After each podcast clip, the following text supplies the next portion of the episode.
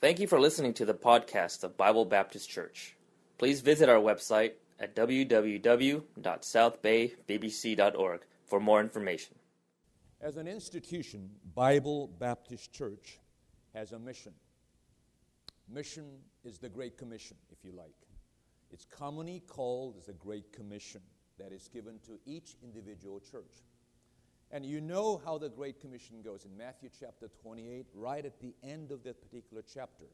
You will find, Go ye therefore and teach all nations. That's the first phase of the Great Commission. We're supposed to preach the Word of God and lead the people to the saving knowledge of Jesus Christ. Then the next phase is baptism, baptizing them in the name of the Father and of the Son and of the Holy Spirit, meaning you add them into a local church. Let them become a part of a local church so they may be grown in Christ. Then the third phase teaches teaching all things that may observe. In other words, you need to preach them, you need to win them to Christ, then you need to baptize them, then you teach them whatever the Christ commanded us to follow. And that's the mission of our church, but then again, we have a vision for the church. The vision for Bible Baptist Church is to build a multi ethnic ministry in this region of South Bay area by preaching the good news of Jesus Christ. To win, then to disciple brothers and sisters to carry out the Great Commission to be more like Jesus Christ. So that takes three phases. As you may see, there are three posters on the wall there. And the first one goes, Come to Christ. It's over there. That, that's, that's the wall. Here. Come to Christ. That means every one of us needs to come to Christ. Then the second poster is grow. Is it grow in Christ or through Christ? I haven't forget this. okay. The growth is the second part. You're supposed to be saved, then grow in Christ. Then the third one is to serve through Christ. So the three steps we felt uh, this is the vision that God has given to our church, and that those three steps eventually all try to be more like Jesus Christ. So that will be the ultimate goal for us. Every born again Christian should be more like Jesus Christ. And that's the reason Christ came and died and bled and went back to heaven, that we may be saved, we may grow in Christ, we may serve Him till He comes, that we may be more like Jesus Christ in preparation for our eternal life in heaven. In order to create, do that mission, there is the environment. Nothing just happens in a vacuum. And th- those four words there prayer, soul winning, word, and fellowship those are right out of the second chapter of book of Acts. And we felt, unless there is an environment that is conducive to what we try to do as a church to accomplish the vision, we got to somehow create that circumstance so that we will be most productive in what we do. And we felt prayer is one.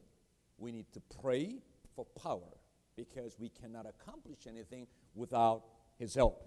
Then there's a sowing, unless we are genuinely interested in going out and try to win people to Jesus Christ, sowing is not going to take place. People will not hear the good news of Christ. There are many churches at the corner, but churches are meant to go out. The first part of Great Commission is go ye therefore. It's not like a shop. You do not open a shop and just wait for the customers to come. Church is very different institution. It's a spiritual institution. God wants us to go individually or as a corporate body. That's why the church is here to go out to the community where people actually live. We were out yesterday, for example. Many of you were out yesterday door knocking and also visiting some homes. And uh, I was uh, visiting um, Chris Padilla. Is Chris here this morning? Chris is not here. Chris is the young man, 18 years old, and uh, he's into uh, one of those, the, uh, what do you call it, UFC fighting uh, events. And his parents got baptized during last month. Her mother got baptized four weeks ago, and two weeks ago, his dad got baptized. And this is what he said I need to get my brother baptized also. None of this will happen unless church is mobilized to go out and preach the gospel or share the good news of Christ with the people where they are. We do not open our doors and hope that people walk in and hear the gospel. Yes, we hope that too, but the church is given a command to go. where people live, where world is, where people suffer, where people have genuine needs, unless we go out to the world, we won't be able to see the real needs of the people. That's why church is becoming so isolated today. The pastors are living in, ivory towers, living in wealthy homes in different ways because they are segregated or separated from the world itself. But I'm digressing here. There's a prayer and soul winning for eternity, then Word of God. Word of God is for growth. It's a spiritual food. Then we have the fellowship. You'll have a fellowship after a service today that to connect each other. That way, they will try to create an environment where you can be, you can, you can grow as effectively as possible. So the whole point is, God gives us a mission, then there's a vision, God give us His will. All these are done so that we'll do it with clear purpose in life. Nothing just happens haphazardly in the economy of God. Everything is planned by God. He has the foreknowledge of things to happen. In other words, He knows the future. He knows before it happens. So He has a mission, He has a vision, he has a will for the church, He has a will for you, and He has a perfect plan for each one of us. This morning we may wonder, yeah, I trusted Christ, but what is my will in my life? I just do not know. That's okay. Join the club. Oftentimes, I do not know whether I'm in the center of God's will either. It can be very foggy at times, but God gave us enough steps of understanding so we may know exactly that we are going the right path, which will eventually lead to the perfect will of God. But this is not going to happen overnight. But this will take certain steps. As you take those steps, the fog or the, uh, the unclearness will begin to dissipate. And you will begin to see what God wants to do with your life. And towards the end of the, that journey, you will say, Yeah, I am in the center of God's will. I know because the Holy Spirit gives the, the conviction that you are in God's will. That gives you confidence, that gives you faith, that gives the desire, that gives you the service, that gives you the uh, hope to be in heaven one day because now you know that you are in God's will and you are doing what God wants you to do, and you know whatever you do will be pleasing to His sight. But today, unfortunately, many Christians are simply drifting. Trusting Christ is easy. Becoming a Christian is simple because salvation is a gift of God. You don't really have to do anything except simply trust, repent, and believe on Jesus Christ. But once you become a Christian, walking as a Christian, knowing His will, can take some effort, but as time goes, it should be a lot more pleasurable. It should be rewarding. It should be deeply satisfying. It should give you that desire unction to do more for Christ as you become more mature in Jesus Christ. That only happens when you begin to appreciate that you are in the will of God. If not, you'll continue to drift like a ship in the middle of ocean, no direction, just simply drifting with the waves and hope that the one day you'll reach a port somewhere. That's not going to happen. I'm not saying it's hard, but it takes some effort to accomplish what God wants from each of our lives. Yes. Anything in life takes effort. You get a job, you got to put in certain hours. It takes effort. You have a child, it takes a lot of long hours. You got to get up in the morning, get up during the night. It takes effort to raise a child everything in life, as long as we are here on earth, because of Adam's sin, we are supposed to sweat and work till he comes. So this morning, let me give you uh, four steps to understand better what your will is all about. Go to Romans chapter 12, verse 1, please. I beseech you, therefore, brethren. It's an appeal from Apostle Paul. In other words, it takes some effort. I appeal with you. I appeal to you. I beseech you, therefore, the next word is brethren. He's talking to brothers and sisters in Christ, those saved who have trusted Jesus Christ. So, this message this morning, if you are not a born again Christian, if you have not trusted Jesus Christ this morning, what I'm about to say next 20 minutes or so may not mean very much. Because Bible says, I beseech you therefore, brethren, brothers and sisters in Christ, those who are washed by the blood of Jesus Christ. I'm talking to you, brothers and sisters, who love Jesus Christ and who have trusted Jesus Christ as a personal Savior. It can be useful as a lesson. It might be a spiritual enlightenment to some, but unless I have trusted my Lord, Jesus as my Lord and Savior, next two verses do not mean much. As a matter of fact, it's going to bother you. Because everything the Bible teaches in some way goes against my grain, against our culture, against our upbringing, against my education. It's difficult. So it is the audience is the born again Christians this morning. Perchance, if you do not know Jesus Christ, your personal Savior, let me put it this way. I was not a Christian till I was about 24. I was a graduate student at the University of British Columbia up in Vancouver, Canada. I was doing what else? Master of Business Administration to make tons and tons of money and get into business. That's very humanistic thinking. That's what the worldly teaches. And that was the kind of a step life I was in. But one day I was invited to a gospel meeting and I had a gospel and there was something something I've never heard in my life. I've never heard that I'm a sinner. I've never heard there is hell and heaven. I never really heard that Jesus Christ came down and died for my sins.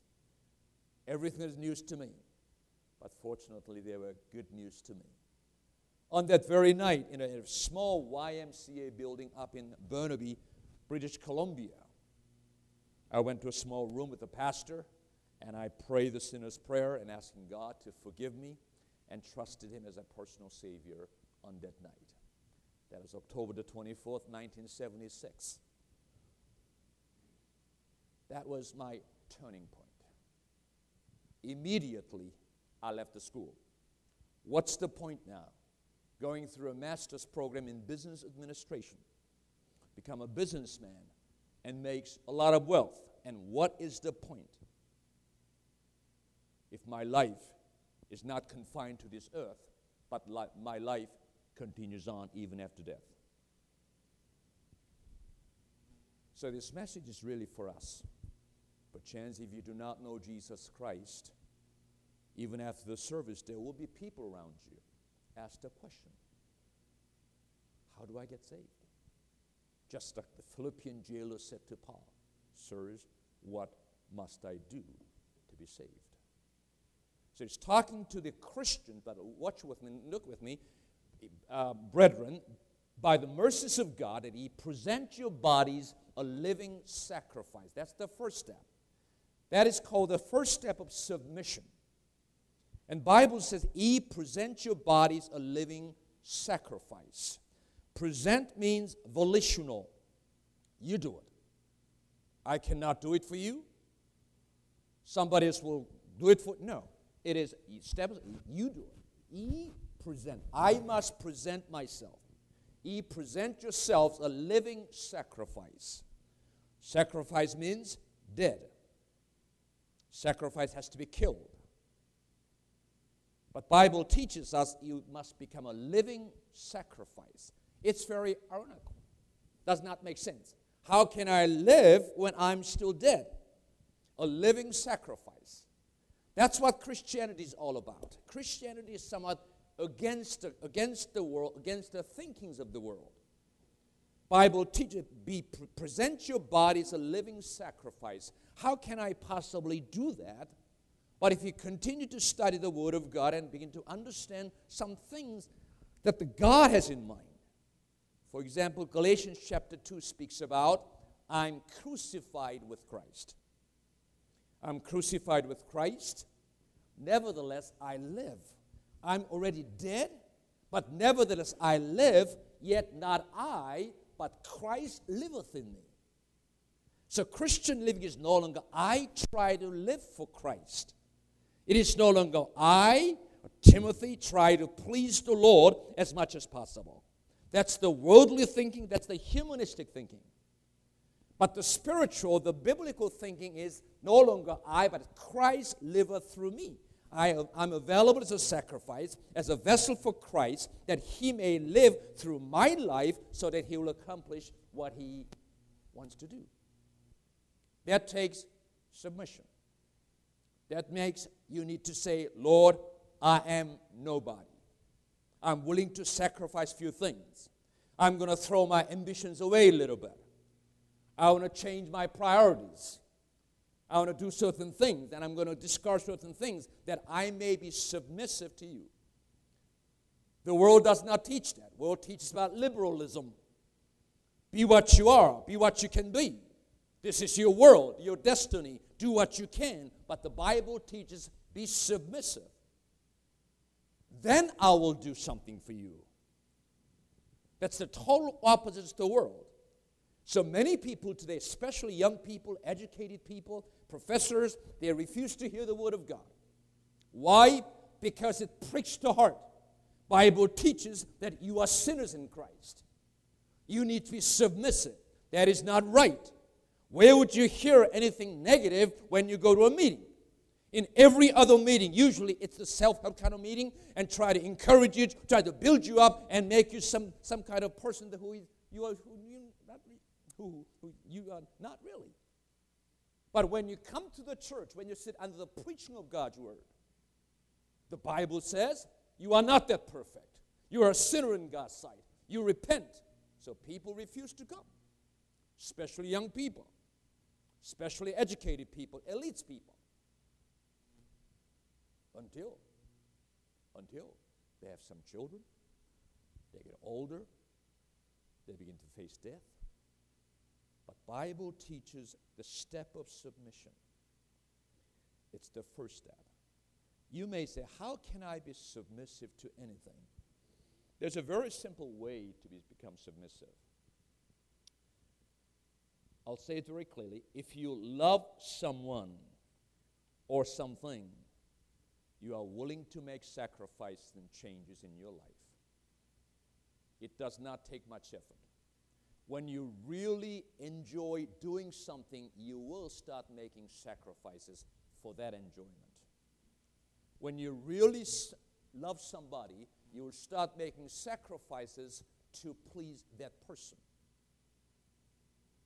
If you truly love Jesus Christ, what he did for you, you will begin to make some sacrifices. You may say, Jesus has done anything for me. That's what I thought too. Who is Jesus to me? Jesus is nobody, I thought, for many years. For many years, Jesus meant absolutely nothing to me. That might be the case with you this morning. But if you truly love Jesus Christ, it's not sacrifice you're making. Let me share a person from the Bible. By faith, Moses, when he was come to years, refused to be called the son of Pharaoh's daughter, choosing rather to suffer affliction with the people of God than to enjoy the pleasures of sin for a season, esteeming the reproach of Christ greater riches than the treasures of Egypt for he had respect unto the recompense of the reward. By faith he forsook Egypt, not fearing the wrath of the king, for he endured as seeing him who is invisible. Moses had everything, but he was willing to forsake everything for the sake of Jesus Christ. Because, for the simple reason, he loved God. If you love your wife, you want to please that person as much as possible. If you love your husband, you'll do anything for him. If you love Christ, it is not that difficult to sacrifice some of the things and become submissive in the Lord. Interesting, brothers and sisters. Bible gives us a number of people, uh, people in the Bible, in the Old Testament, New Testament. I dare say just about every person that God ever used in some way was submissive. You go through the list of Old Testament prophets, Old Testament people, whether it's the, um, let's say, Abraham, Noah, David, uh, Elijah, Elisha, you name some people. Every one of them was submissive. In the New Testament, Paul, Peter, John, you named them. Every one of them was submissive to Christ and to His Word. Unless I decide myself this way, unless I'm determined to be submissive to Christ, I know I will never find my perfect will. Because that's the first step. If I cannot get over the first hurdle, I know I cannot get to the next phase. Yes, Christianity requires some suffering. We have some, um, we have a sister three here, for example. She's from Cambodia, as you know. She suffered tremendous, tremendous tragedies when she was much younger. She's still young, but she's much younger. As you know, in Cambodia, there was the, the, killing field, the uh, uh, pot, right? And the, the killing and everything. She went through those killings. And she appreciated what life is all about. I did not go through the Korean War. I was in the military, but I never went to a war myself. But the, uh, I somehow appreciate what sacrifice or suffering is. But in this generation, especially young people, you are so fortunate. Everything is given to you on a silver plate, just about. And do not think that is what life is all about. Adventure, travel overseas, go to difficult places, go to poor countries, exotic places, and try to appreciate what life is all about. Because as a Christian, sooner or later, you will be asked to suffer for his name's sake. That'll come. Yeah? In the States, that day will come. Perhaps not today, but as we, have seen so much in the last few years, everything is taken away just about now. Yes, I see the grips of tr- trial and persecutions beginning to come upon the churches and upon born again Christians. The day will come that you may have to take a stand for the name of Jesus Christ or suffer for it. It takes submission. The Bible to be, be present yourselves a living sacrifice. Then read with me, then verse 2. There is the uh, be not conformed to this world. The next step, the step of separation. Step of separation. Be not conformed to this world. In other words, do not go with the flow of the world. This is in passive tense. Be not conformed to this world. If you do not separate yourself, that means the world will conform you. You will end up following the world. Okay? It's the, the first step was present your body. It's your volitional. I present my body. Secondly, be not conformed. I have to struggle not to be conformed with the world. Otherwise, I will become part of the world. God calls for separation because God is looking for clean vessels to use. God cannot use someone who is tainted with the sins of the world. Somebody who will come to the Sunday morning and worship and, gl- and glorify God and doing everything else, but during the week, if they live like devils during the week, God cannot really use that person. God wants somebody who is willing to separate from the world so that he may not be conformed to the things of the world. Listen to what the Bible teaches. Love not the world, neither the things that are in the world. If any man love the world, the love of the Father is not in him. Know we not that the friendship of the world, friendship of the world is enmity with God or enemy with God. Whosoever therefore will be a friend of the world is the enemy of God. Don't get too cozy with the world. Get friendly with the world. Have no fellowship with the unfruitful works of darkness. For the grace of God that bringeth salvation hath appeared to all men. Listen to this, teaching us that. Denying ungodliness and worldly lust, we should live, live soberly, righteously, godly in this present world. When Daniel was taken to the captivity, in chapter 1 of Daniel 1, Daniel, what was the first thing he did? I cannot partake king's meat. His meat vegetables, whatever. I cannot take part of the king's meat. He asked for a special diet. He wants to be separated. He wants to be separated from the worldliness. And he boldly said, Test me whether my life of separation is better or not. After a few days, they tested with a diet. It's found to be Daniel was much better than others. Something about taking a step for Christ. God always come through it. Henrietta Mears says it's not something what God, it's not about what God can do. It's all about what we can do or we will do. God is always ready to bless us. God is always ready to do something great through us. It's nothing to do with God. He's unchanging God. You can deny Him. You can say God does not exist. You can say, I don't know whether God exists. You can do whatever you like. Steve Hawking says life stops when your heart stops beating. And he's one of the geniuses of the day, and as astrophysicist in England, he says, you know, when the heart stops, everything stops. There is no heaven, there is no hell. We're just dreaming, everything just stops. Then guess what he says? But do your best in this life.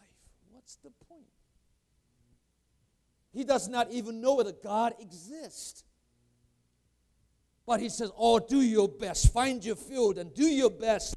For what? That is drifting in the ocean. Be separate. Something about separation. I was not raised in a Christian home. I was drinking, as you are, as you were, till about age 24. Not in heavy drinks, but casual, friendly.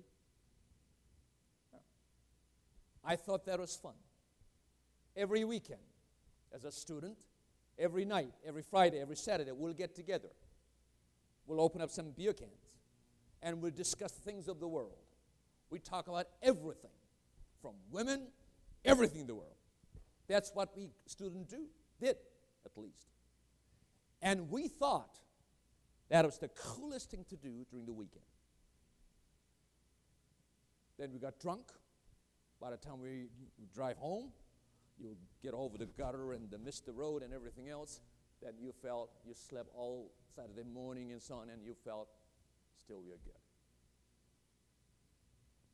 I did not know how foolish it would have looked by someone else's eye till I stepped away from it all and looked at it from a distance. What a bunch of fools. Waste of time, waste of talents, Waste of time. Just to do something.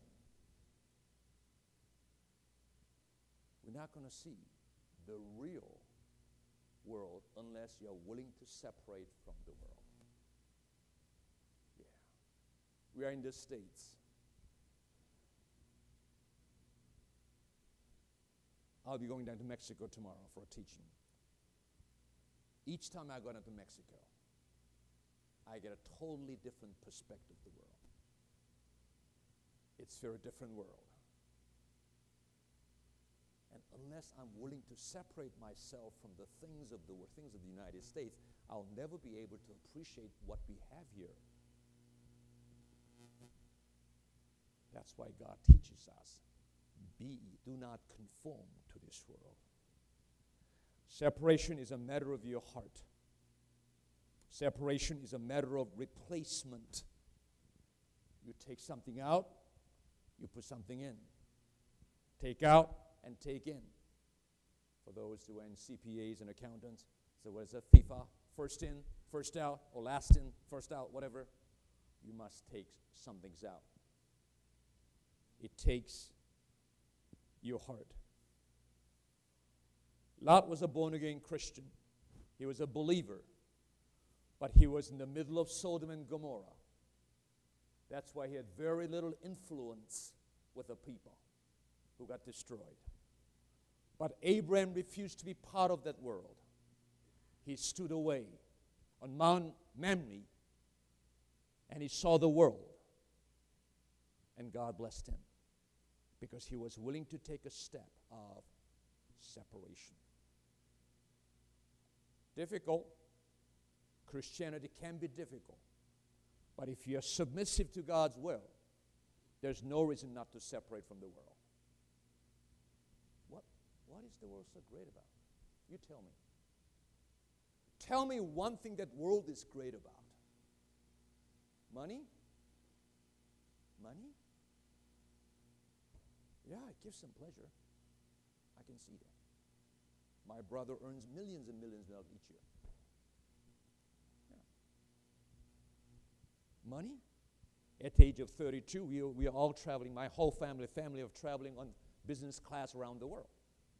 At the age of 32. Money? It gives you some pleasure but that does not give you that eternal satisfaction or the joy or thanksgiving in the soul only God can give to you. The step of separation is the second. Then I want you to see the step of sanctification. In the same verse, verse 2, Bible says, Be transformed by the renewing of your mind. Again, be ye transformed by the renewing of the Word of God. You must be submissive you must separate from the world, then you must be willing to be transformed. You know what a transformer is? It's the same machine, but turns into a totally different shape of machine. Transformer. I'm sure you all know this because you all been watching Transformers. I don't know how many how many uh, pictures out there are. I'm sure you have seen them all, but the uh, you know I haven't seen any of them. But Bible teaches us be ye transformed by the renewing of your mind. Your mind is the Satan's battleground. Your mind is Satan's battleground. You will never become more like Jesus Christ unless you control your mind. Mind is constantly looking for new information, new things, new pleasures, new information, something better, something more exotic. And that's exactly what we try to each day through internet, through surfing. Mass media is willing to supply that for you. A lot of networks today do not really report the news. They're all biased. Many of them are very, very biased. Very careful. Do not simply absorb everything what they say. Examine. You have the mind to evaluate and analyze and what is right. What's the situation in Benghazi? Don't just listen to some of the politicians. You look into it and search it and see what is it? What is it all about? You decide. Rather than that the world feeds you with the information. And Hollywood is love to do that for you. All the movies, entertainments, constantly saturating your mind with the filth of the earth, and you rejoice with them. And you may question why my life's the same. Why am I not changing much? What takes me to transform to be a better Christian? Unless you are going to be sanctified. Churches, the definition of a church is what? It's a called out assembly of God. called out. The people of Israel had to be called out of Egypt before they can do anything for them. The church has been taken out. Born again Christian has been taken out of the world that God can do something through them. It's always the called out, separation. Then God may transform us. And the transform is done through the Word of God. That's why we are constantly asking you to read the Scripture, read the Bible, meditate upon the truth, come to a Bible study, come to a Wednesday night service, because the Word of God is for growth, Word of God is life for you, and Word of God will transform your life. John Newton said, you know who John Newton is about. He said, I am not what I might be. I'm not what I ought to be. I'm not what I wish to be. I'm not what I hope to be. But I thank God I am not what I once was. He's saying, I'm thankful to God that I am not what I once was. And I can say with the great apostle, by the grace of God, I am what I am. Transformation. Transformation. It's the Word of God. As you read the Scripture of God, as you meditate upon the truth, let me encourage you. If you read, let's say, one chapter a day, that's fine, better than nothing. But if you are to read two chapters a day, if you are to read four chapters a day, if you are to read eight chapters a day, it's like this. Let's say you exercise five minutes a day, 10 minutes a day, 20 minutes, 40 minutes a day. You know what the result is going to be.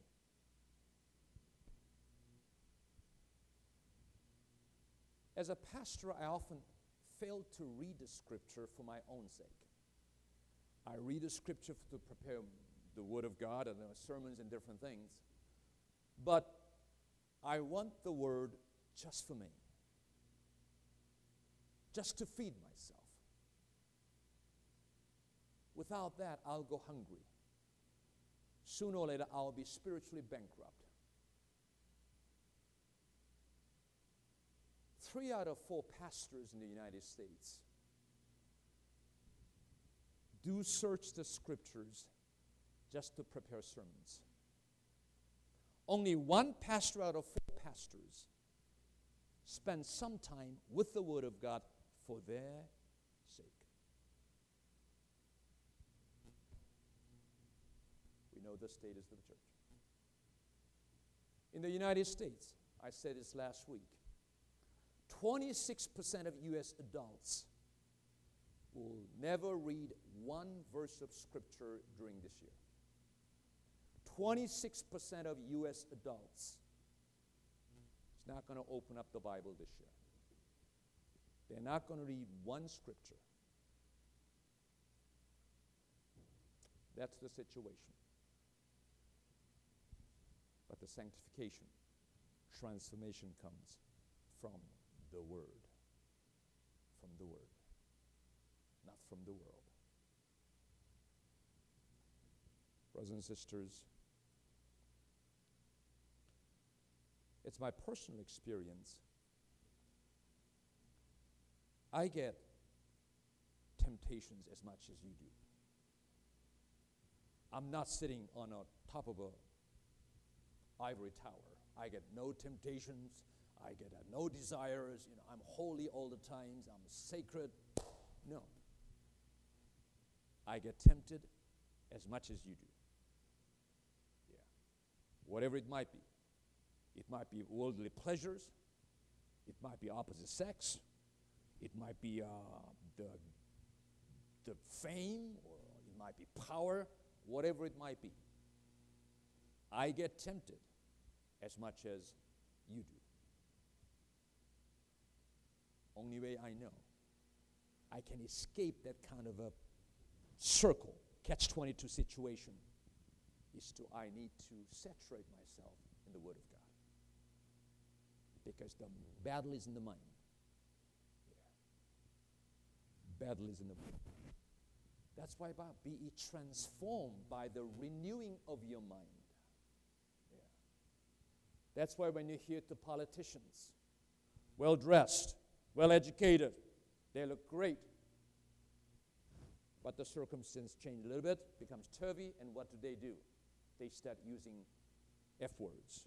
They start using because their mind is filled with the things of the world. Yeah. That's real him. We all look great this morning. You know, I got a suit on and you got your tie on, everything. We look great. But that's not really the question. How are you doing when you're all by yourself? How are you doing all by yourself at 10 o'clock at night? All by yourself. Nobody's around. It's just you. What do you do? What kind of music do you listen to? What kind of thought do you entertain? What kind of site do you uh, go into? That's real you. That's you. That's how wicked we are, even though we are saved by God's grace. As long as we are here on the earth, we'll continue to struggle, but the struggle will become a lot more easier as you become more transformed, more like Jesus Christ. So as you as you take these steps, steps submission, separation, then you come to an area where uh, you want to transform by the word of God. But let me let me quote a scripture for you. You can see them. In 2 Corinthians chapter 10, some interesting verses here. Casting down imaginations and every high thing that exalteth itself against the knowledge of God and bringing to captivity every thought to the obedience of Christ. Every imagination. Gee, I wish I can be a successful businessman.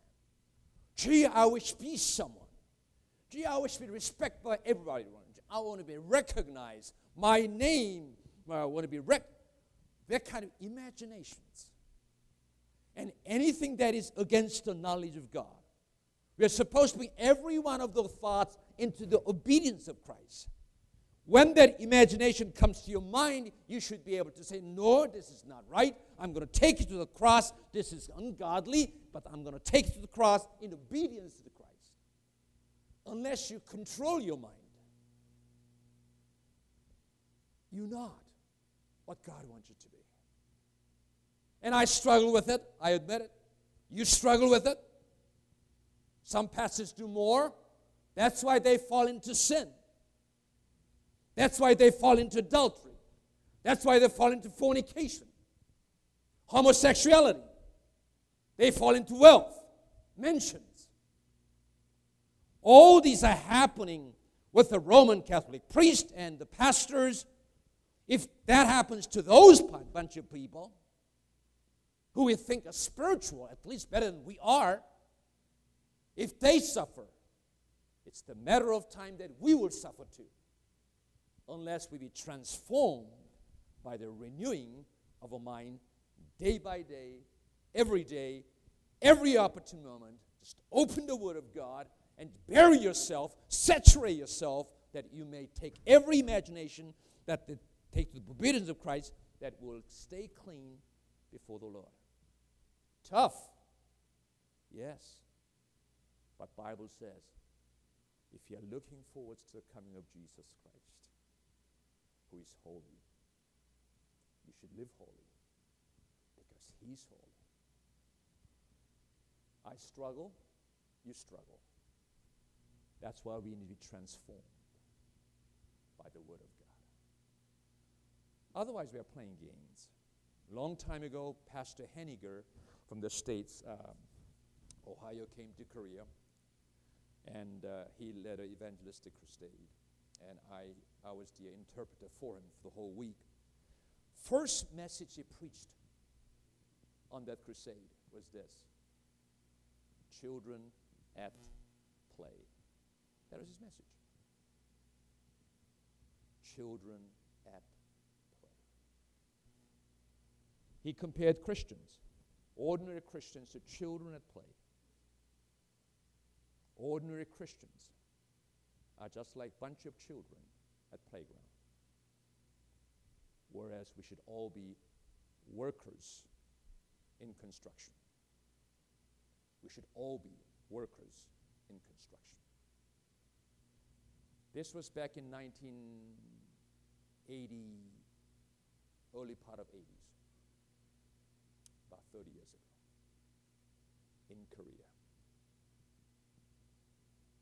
Imagine how much has happened during the last 30 years. That's why we got to be sanctified, transformed. Very quickly, one more point that I'm done. The final step is step of service. Step of service. Bible says you may prove what is the good, acceptable, and perfect will of God. Boils down to service for God. You come, you grow, then you serve. As you serve, you become more like Jesus Christ.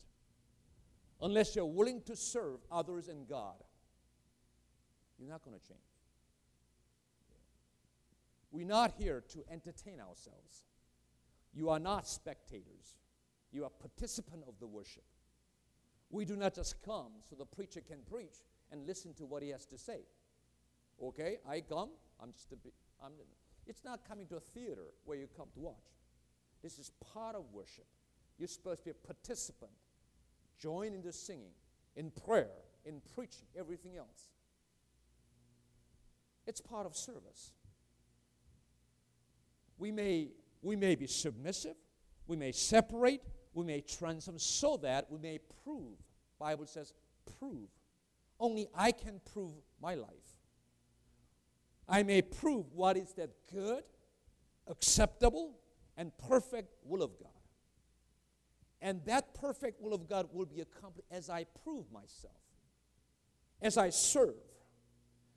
But I'm not talking about just come and do the, do the kitchen, do the, play the piano. It's part of service, but it's a lot more than that. We began as a living sacrifice. That's a total consecration, total service. Every ounce of my body, every ounce of my soul, every ounce of my spirit is given to God for His service. As I walk, I serve God. As I talk to you, I serve God. As you go to work each day, um, you serve God. It's part of service, it's part of your life. But unless you're willing to take the step of service, I am willing to serve others and God, you will never be able to prove what is that good, perfect, acceptable will of God. As I said at the beginning, it's foggy. What is my will? I don't know. But as you take these steps, it will become clearer. Look at a child. When a child is born, he does not know what's happening. He simply follows the orders of parents. As he grows, physically and mentally, he begins to see what life is all about. Christian walk is the same. At the beginning, everything is foggy. What is this all about? This is a waste of time, isn't it? I'll never get there. But as you take these steps of faith, you will begin to see what God's will is all about. Wow. You ever been to Grand Canyon? In the morning? When it's all covered with clouds? You cannot see anything. But as the, as the sun shines, you begin to see bits of Grand Canyon, the top portion of the canyon. Then eventually you'll see the, all the Grand Canyon. Then what do you do? Wow. Doing God's will is like that. It's a step by step process. We'll be celebrating 27th of anniversary in two weeks. It's been 27 years since uh, we began this church. But I can honestly tell you there has been more than 270 times that I wanted to quit and go and do something else.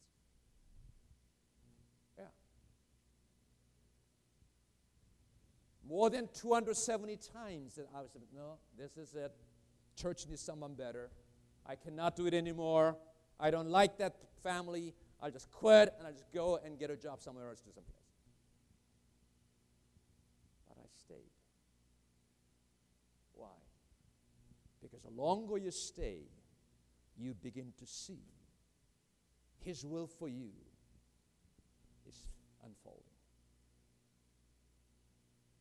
And I know one day, when I get to heaven, I'll have the clear picture of Grand Canyon. Wow, that was what it's all about. So Rod and I quit and run, I wanted to stay and see what God can do that I may rejoice when He comes. Elisha was a farmer when he was called by Elijah. He dropped everything, he burned everything away. He followed Jesus, uh, he followed Elijah. That was his calling. That's why we need to be trained, disciple, get to know. There's a gentleman called, you may know, you're a lot more musically talented. There's a great violinist called Niccolo Paganini. He had a violin that he cherished. And he willed that violin to a city called Genoa in Italy. That was his birth, uh, birth city. But he attached a condition to that. That was nobody will play on this again. So they brought the violin and they caged it and everything else and left it there to decay. That's a problem with many Christians today. We are just children at play, just watching and be merry and happy, hope somebody will do the things. That's not what God desires. Bible says the steps of a good man are ordered by the Lord, and he delighteth in his way. The steps of a godly man or good man are ordered by the Lord. Take these steps of submission, separation, sanctification, and service. And one day you will delight in his way. And that is faith not visible, but trusting God, trusting His Word, and willing to take that next step. It might be a step of submission, it might be separation, whatever it might be. If you're willing to take that one little step towards God, this time of worship is not wasted. But if we all say, Thank you, Pastor, we'll see you again, kumbaya if that's the case. We may have lost the hour. Christians are needed in this hour. We are in a very spiritually dark world, you know that. God is looking for people who are willing to take a stand and do something through Him great. Let me challenge you, whether young or old, do something great for God. This is the hour. The whole world is turning against Christianity. This nation, built on the Judeo Christian principles, is turning against the Word of God. We cannot even pray in public in the name of Jesus Christ anymore. Imagine one day in a restaurant, when you pray with your children in the name of Jesus Christ, the restaurant owner may come in. You cannot pray here in the name of Jesus. You can pray in the name of Allah, you can pray in the name of anything else, but not in Jesus. That may will come. It's not may come, it will come. Yeah, definitely. If you do not see that, you're a child at play. You're a child at play. We are not living back in the 60s or 70s. We are living in 2014. Things are happening very, very rapidly everywhere. The Middle East, the Iraq, the Iran, the Syria, the Afghanistan, you name it. All is crying for something. What are they crying for? They are all looking for peace. We'll give our souls for the sake of peace. The Israelites will do anything. They're just dividing their lands up and giving them away to please the Palestinians just to secure peace in that land. Many of them will simply sell their souls just to maintain peace in that place. And we know who that person is going to be. Antichrist will come. And he will offer that peace. And whole world will mesmerized by that person and go after the person. Here is the man of peace we've been waiting for. Yes, let him have the world. That is Antichrist. We are living in the final days. So make sure you understand what God's will is for your life and do something great for God before it is too late.